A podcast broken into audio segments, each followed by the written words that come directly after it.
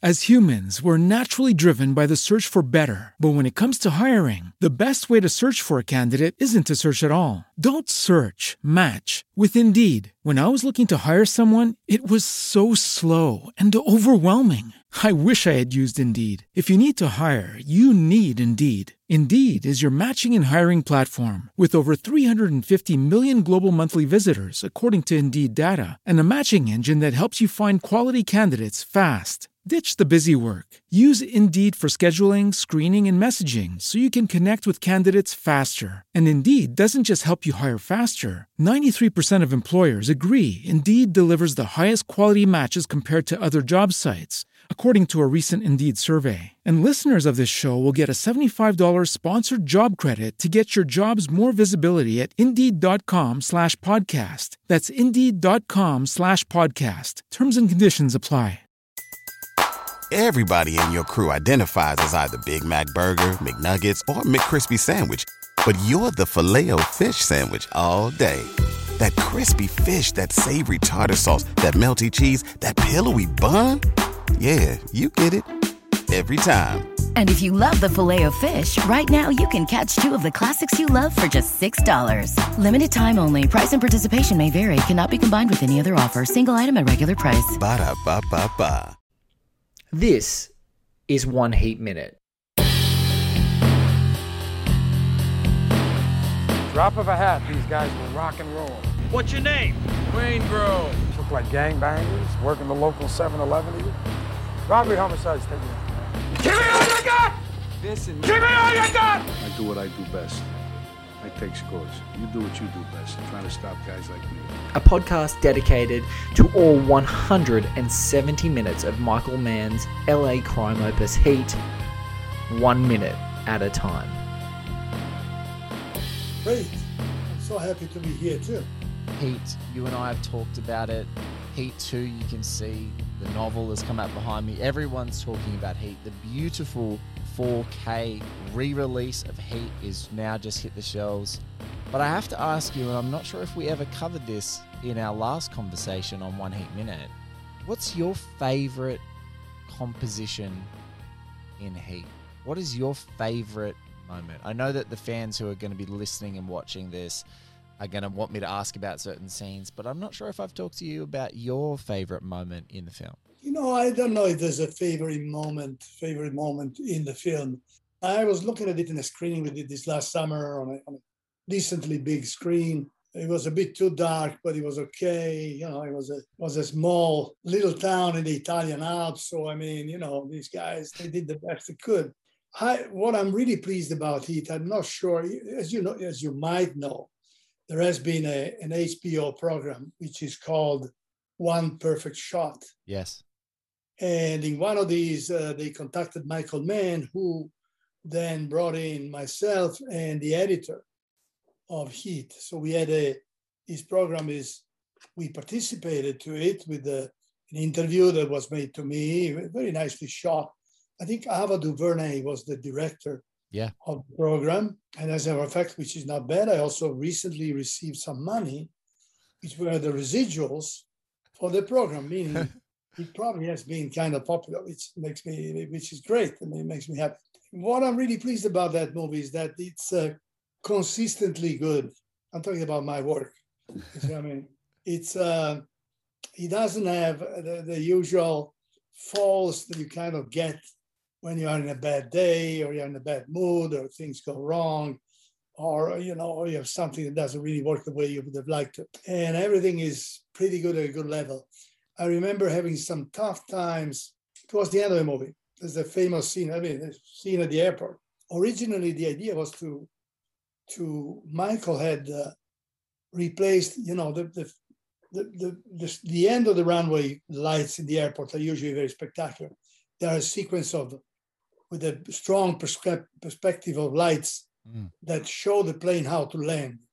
And uh, the idea is that Michael had these boxes with red and white squares recreated for the scene where the actors could, could play, De Niro and Pacino could play hiding themselves uh, behind these boxes. And uh, so the, these lights were reconstructed. When I saw them on set, I said, Michael, I mean, why are we using these? I mean, which were obviously com- made a compromise that were smaller than the original Yeah. existing lights at the beginning of the runway. I said, yeah, you know why? Because I want to put them somewhere else and this and this, blah, blah, blah. I said, "Man, it's- I doubt it's going to work. We got these amazingly beautiful lights here. Why don't we use them? But we had a very complicated shot, I think, a complicated shot in which those lights had to come up. So we had to do the shot doing a background plate. Yeah. And uh, we put the green screen behind De Niro because the idea was that he was revealed by the lights coming up and Pacino saw a shadow on the ground.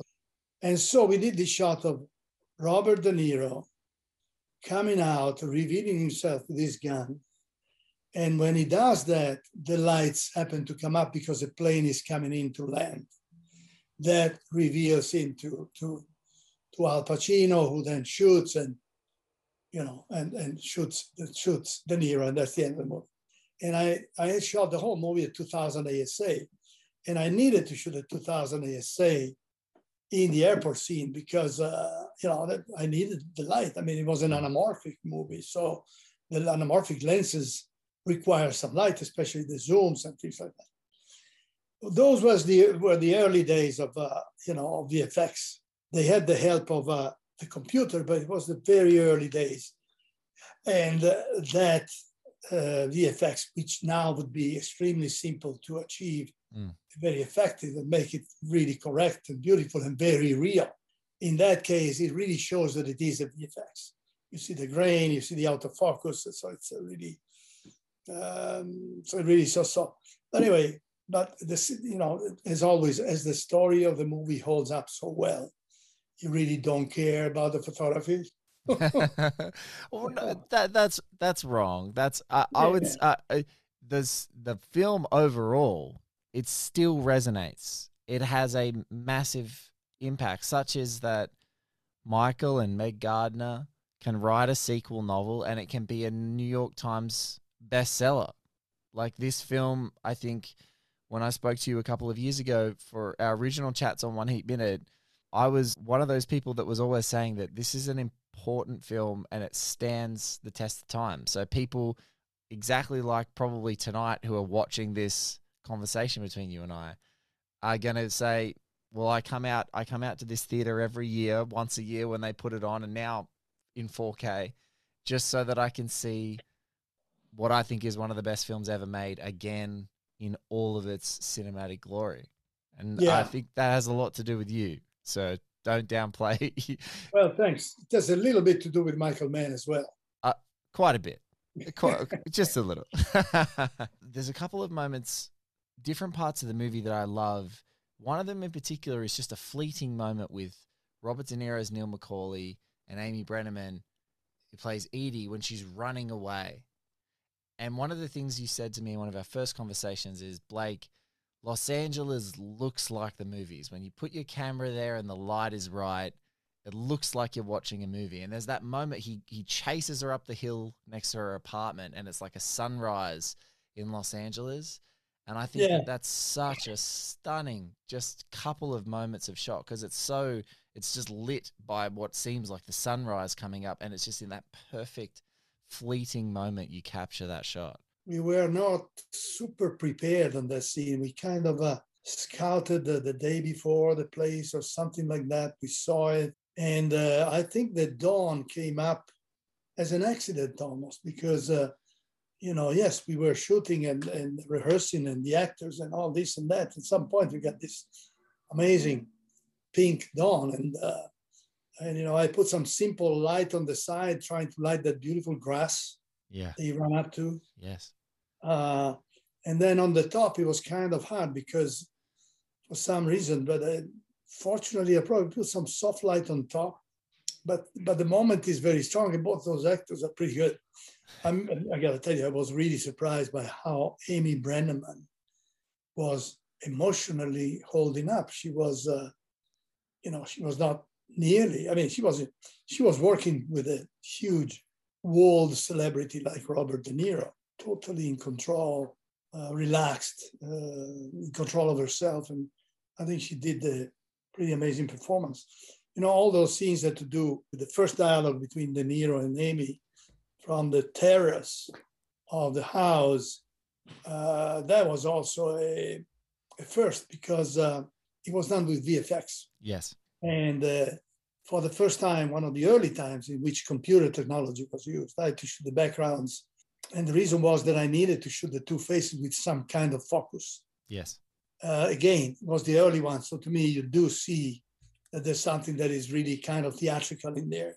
It's not beauty, it's not perfectly realistic. You're seeing a recent, uh, some of the recent upgrades of it in the 4K. It starts to, you can you can tell that if there's one thing that Michael is tinkering with, it may be that scene of like trying to make it more seamless and photorealistic as as we've upgraded to different levels uh, of uh, of quality of the film.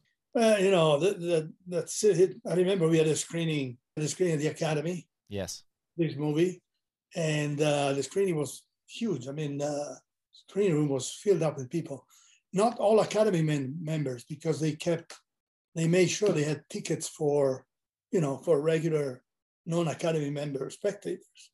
But I was, uh, what was stunning really is that people would start to applaud before the scene started because they knew the scene and they were so excited that they were going to see it. And you know, De Niro and Pacino were in the screening room together with Michael Mann.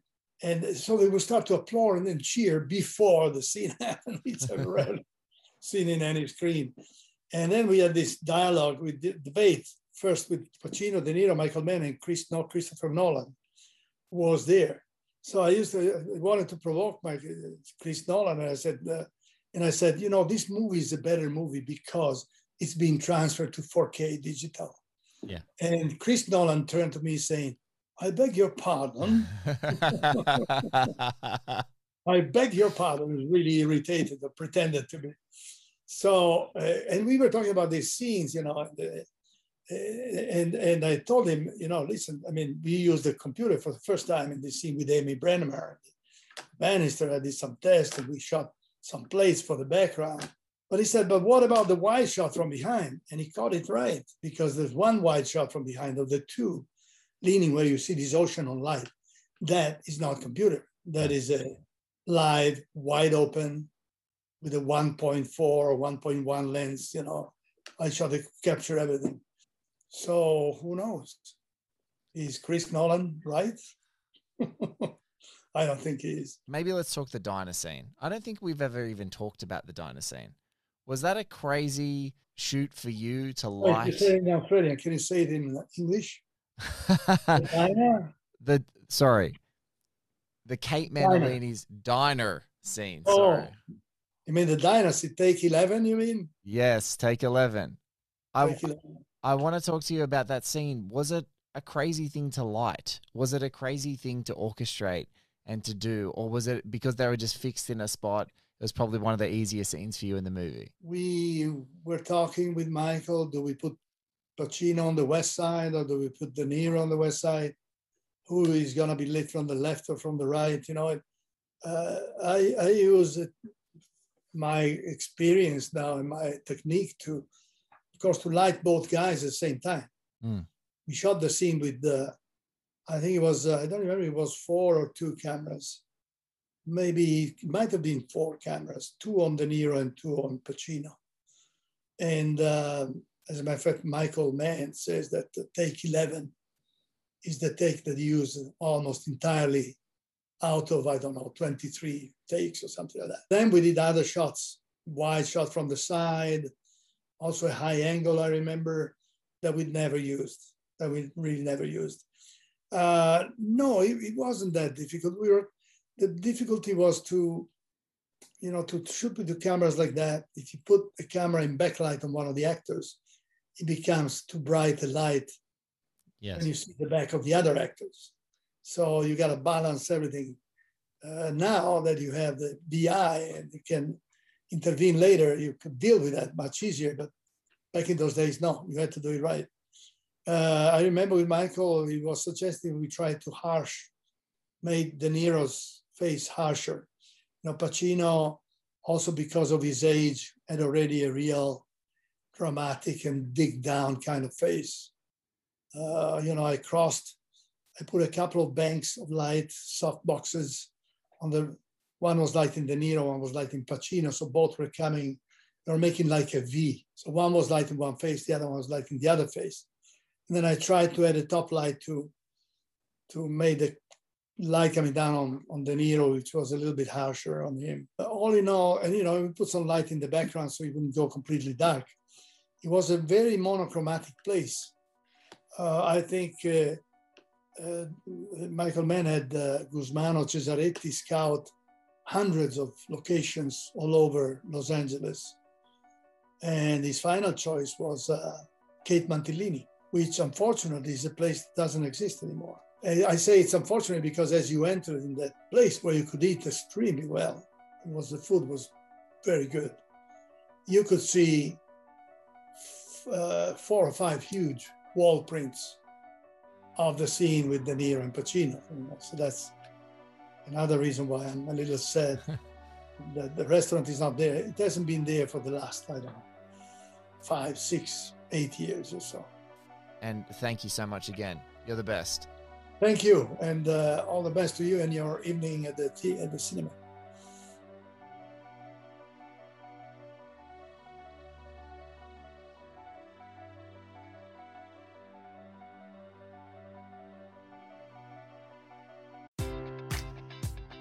Enjoy all your favorite sports like never before at BetMGM. Sign up using code CHAMPION and receive up to $1,500 back in bonus bets if you don't win your first bet. When you register with BetMGM, you'll get instant access to a variety of parlay selection features, live betting options, and the best daily promotions in the business. And with BetMGM at your fingertips, every play and every game matters more than ever. Remember to use code CHAMPION and receive up to $1,500 back in bonus bets if you don't win your first bet. Place your money line, prop, or parlay bets with the king of sportsbooks today. BetMGM and GameSense remind you to play responsibly. See BetMGM.com for terms. 21 plus only, Virginia only. New customer offer, subject to eligibility requirements. Rewards are non withdrawable bonus bets that expire in seven days. Gambling problem? Call 1 800 Gambler. Promotion, promotional offer not available in Washington, D.C.